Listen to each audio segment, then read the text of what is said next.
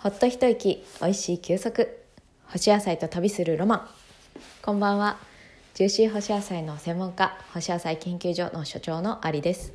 この番組ではほっと一息つく時や移動の合間に毎日が少し楽しくなる干し野菜と季節のアイデアを二十四節気七十二項に合わせてお届けします。二十四節気は立冬。えー、七十二項は本日11月12日より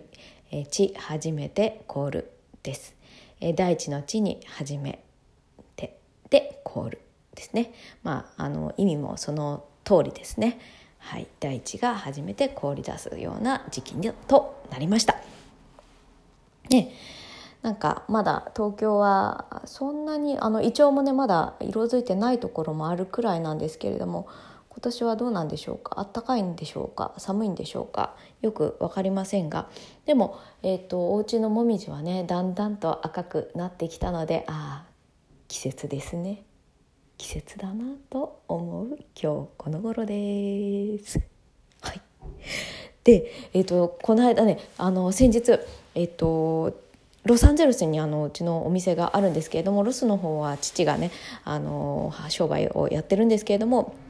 父があの帰国しましてで帰国すると毎回こう温泉に行きたいっていうんですけれどもで、えーと、どこにするとかっていう話をしててでそしたらホテル三日月に泊まってみたいっていうことで。でまあうちはあの東京なんですけども千葉寄りなんですがねで千葉ってそんなにこう旅行で行くっていうような感覚の場所ではなくってなんかこう成田空港に行く時に利用するとか釣りに行く時に勝浦に行くとかそういう風なあの感じでこう千葉県には行ってたんですけれども。うん、ホテル三日月さんに泊まりたいということで。でそれが何でかっていうと,、えーとまあ、去年ねもう1年以上経ちますっけ？コロナから。はい1年以上経ちますよね。えーと、その時にあのー、一番初めにコロナが始まった時に、まあ、あのホテル三日月さんっていうのはが、えーと、その日本人をね受け入れたあのなんていうんですか？感染を防ぐために防ぐため、えーと、療療養？療養じゃない。なんていうんですか？えっと、宿泊施設での経過観察を希望されたあの政府からね。ということで、えーと、ホテル三日月の勝浦で受け入れてたんですよね。でまあその当初コロナっていうのが実態がわからない中でこういうホテルとして、えー、受け入れをするっていうのは相当の覚悟だと思うんですけれどもそれを、あのやりやったっていうところはもうその自分の生命にも関わるかもしれないあ生命自分のっていうかその会社の会社というかそのホテルの、えー、これからの存続にも関わるようなところを、えー、人々の、えーと、命を、まあ、あのおお預かりというかするために、えー、そこに舵を切ったっていうところに、えー、私の父はすごくこう三日月さんは本当にすごいっていうことでで一回そういうすごい判断をするところに行ってみたいっていうことで、えー、行くことになったんですね。でちょっとあのホテル三日月さんの、え、っとそのコロナの時の一文がね、え、っとまあ、政府からの要請に接しさまざまな困難があることも予想されましたが当社は同じ日本人として帰国者のために政府の要請に応えることを決断しました。えー、当社は本件の受け入れのみならずこれからも地域日本の繁栄のために邁進していく所存です。どうぞ皆様のご理解とご協力のほどよろしくお願いいたします。ホテル三日月。というふうに、えー、書かれた文がありましてなんかこれを見た時にあのその自分の、えー、会社ってねだって相当大きな会社でしょうしそれからホテルも何軒もあるでしょうしなんかそういう会社がうーんとやっぱり会社を経営するってこうその自分の社員さんとかその社員の家族とか全てにこう影響することだと思うんですけれどもそれをまだこう何て言うんですか何にもわからない状態の、えー、みんながまだ不安しかない時のに、えー、先陣を切ってえーと、受け入れをするっていうところの判断がいや相当な相当だなというかもうもうもうあのいやすごいなとしか思えなくて。でまあそれそういうところに、まあ、父もね泊まりたいっていうのもなんかまあ私は父をすごく尊敬してるんですけどもあのいやすごいなと思って。であのホテル三日月さんに行ってきてましたで行ったのは、えー、っとなんか富士見亭って言って木更津の、えー、にあるホテル三日月さんなんですけどもそこで。あの富士見亭っていうところがあって、まあ、富士山がね、えー、温泉とか各部屋から見える場所なんですね。で、えーと、そこに泊まってきました。でなんかあのー、もう初日はねちょっと雨だったんですけども、まあ、でも夕方着いたしそんなに富士山が見えるような時間でもなかったのででなんか着いたら早々もうなんか本当に清潔感あふれるところであの私のすごい先入観でホテル三日月さんって CM でしか見たことがなくってなんかこうなんて言うんだろうなんかいい意味ですごいあの期待を以上の期待以上期待というかなんていうんでしょう想像以上の、えーと、素晴らしいホテルだなと。なんかあの大型のホテルとかって私あんまりこう得意ではなくってなんかこうそこそこだろうって勝手に思っていたんですけども。すいません。でもとっても素晴らしくって美しくって。でなんかなんて言うんだろうな。なんかなんかすごいそのファミリー向けに、えーと、やっている、えー、感じの、えー、あったかさがすごく感じられましたなんかこうスタイリッシュとかそういうことではなくて本当にアットホームなあの老若男女本当に孫からおじいちゃんおばあちゃんまで、えーと、一緒に、えー、過ごせるあのホテルっていうような柔らかいあったかい感じをすごく受けました。でなんかすごい私は偏って CM だけ見て偏って見てきたなというなんかすごいああって思いながらもう素晴らしいなってあの第一印象がねすごいなって思いました。でなんかホテル三日月さんに行く時にはあのホテル三日月っていうんじゃなくて看板が竜宮城って書いてあってあ竜宮城に行くんだって思いながらやっぱりそういうところからあのワクワクもあのさせるんだなっていうところがなんかいいなって思ってワクワクしながら竜宮城に着きでホテルがなんかあったかいなと思って。で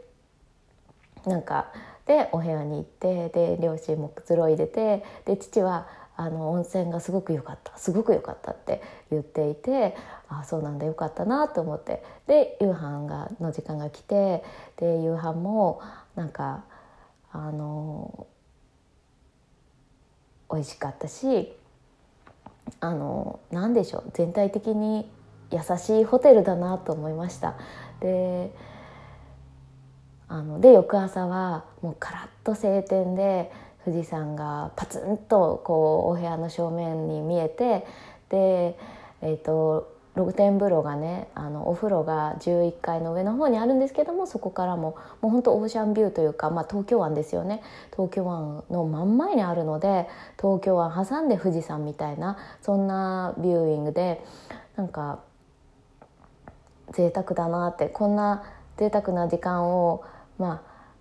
ああのー、ね親族とか家族とかで見られる場所なんだなと思ったらあのなんかこう東京に住んでると旅行っていうとなんかちょっと何でしょうね。なんか静岡とかあの箱根の方とか行ってたんですけども千葉ってなんかこう旅行の場所っていう認識ではなかったんですがすごく近いのに、えー、東大元暮らしですね。私がしたのは。はい、えー、そんな感じでしたね。なんであの最近木更津にどハマりしてどハマりというか最近でもないんですけどもなんか木更津が大好きであ木更津に住んでる人が好きででだから木更津もいいんだろうなっていうか思ったりするんですけれどもなんかその父が三日月さんに行きたいって言ったのをきっかけにあのなんかすごい素敵な本当に東大元暮らしな、えー、旅でした。本当に素敵なホテルとをがそばにあったんだなみたいな。大切なものはそばにあるみたいなね。あのそんなに探し求めなくても足元に幸せはあるっていうことを学びました。パチパチパチパチ。はい。そんな父も先ほどロサンゼルスに帰国しましたがねえ。そうなんですよ。なんでちょっとここに行けたのは本当父がリクエストしてくれたおかげだったので感謝だなと思うし、えーと、ホテル三日月さんまだ泊まったことない方がいましたら、えーと、東京から東京駅から45分とかでバスが出てるのでで、まあ、私の両親はまあいわゆる60代70代ということでそんなにこう無理しないでも行ける距離だなと1時間もかかんないのでで泊まってなんかお風呂ゆっくり入ってで帰ってくるみたいなね。なんかちょっとのんびりとした旅があの近くすぐにねできるのであのねなんか私はいつもこう両親といる時にはいつ会えなくなるか分かんないので常に孝行するつもりで気持ちで、えーと、過ごさせてもらってるんですけどもなんかそれがしやすいなと思ったので、えー、まだ行ったことない方はあのぜひね行かれてみてはいかがでしょうか。はい。はい。そんな感じです。で、はい、あともう一つ、えーと、先日あのなんか鋸南町っていう千葉の、えーと、南房総館山方面にある内は内房の方なんですけども内側東京湾に面している方なんですけども鋸南町と鴨川の間にあるルンタさんっていうところルンタ。っていう、えー、ところに、えー、お食事をしに行きました。で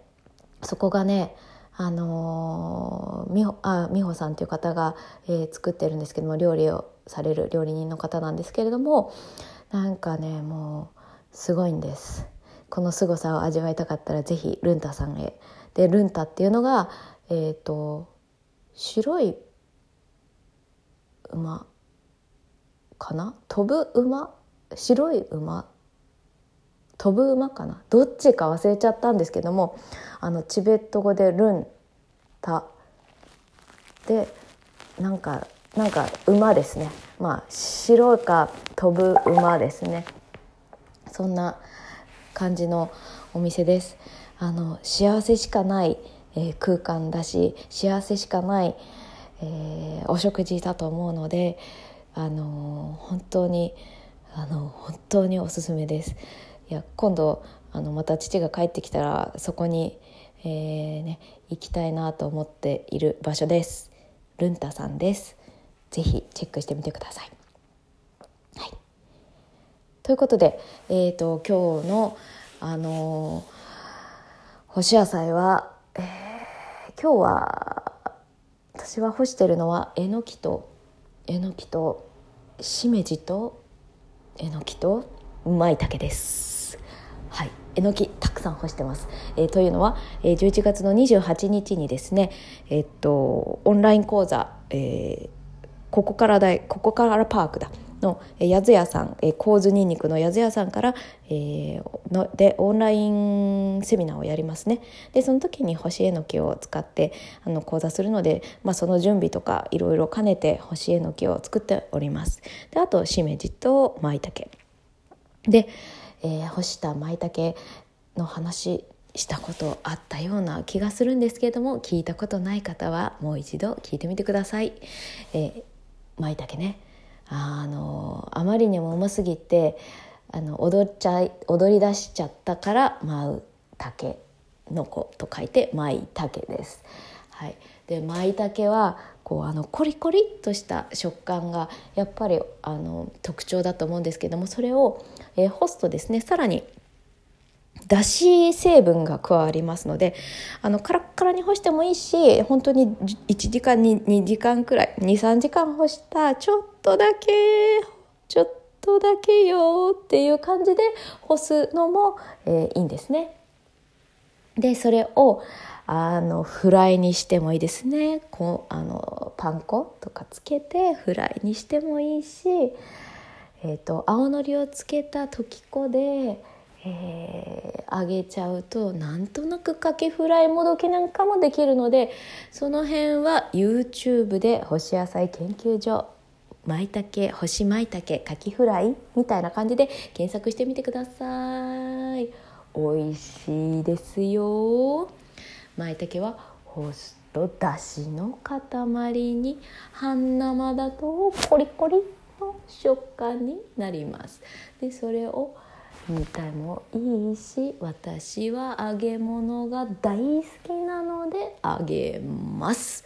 で干しすぎたものを炒めるとと,、えーと、ちょっとこうなんていうか火が通らないので干しすぎたなと思ったら炒める前に水で戻すか炒める時に炒め煮みたいな感じにするといいと思います。とにかく出汁がすごいですで炊き込みご飯にして。もいいと思いますなんか私炊き込みご飯が好きじゃないんですけれども、えー、っとこの間ルンタさんで舞茸と里芋の炊き込みご飯を食べた時に初めて。でもないけれども美味しいって。思いましたねなんかこれなら許せるって思ってしまったんです。なのでまあルンタさんの炊き込みご飯相当美味しかったんですけれどもまあね舞茸はねちょっと干すとその炊き込みご飯にもいいですしお味噌汁にもいいですしでもやっぱりおすすめはあれですかね天ぷらそばにしましょうか皆さん。ね、寒くなると食べたくなる天ぷらそば。食べてばっかり。だから最近の私は樽を知るっていうのを常に言い聞かせています。この冬やっぱ冬になるとみんな蓄えたくなるのはなんかこうあれなんですかね。本能なんでしょうね。どんどんどんどん貯めようとするので樽を知れっていつも思っております、えー、皆さんは樽を知っていますか？そんな感じで今日はこの辺で終わります、えー、長いことお付き合いいただきましてありがとうございました。じゃまた約5日後お会いしましょう。ホストいいことあるかもよ。ララバイ。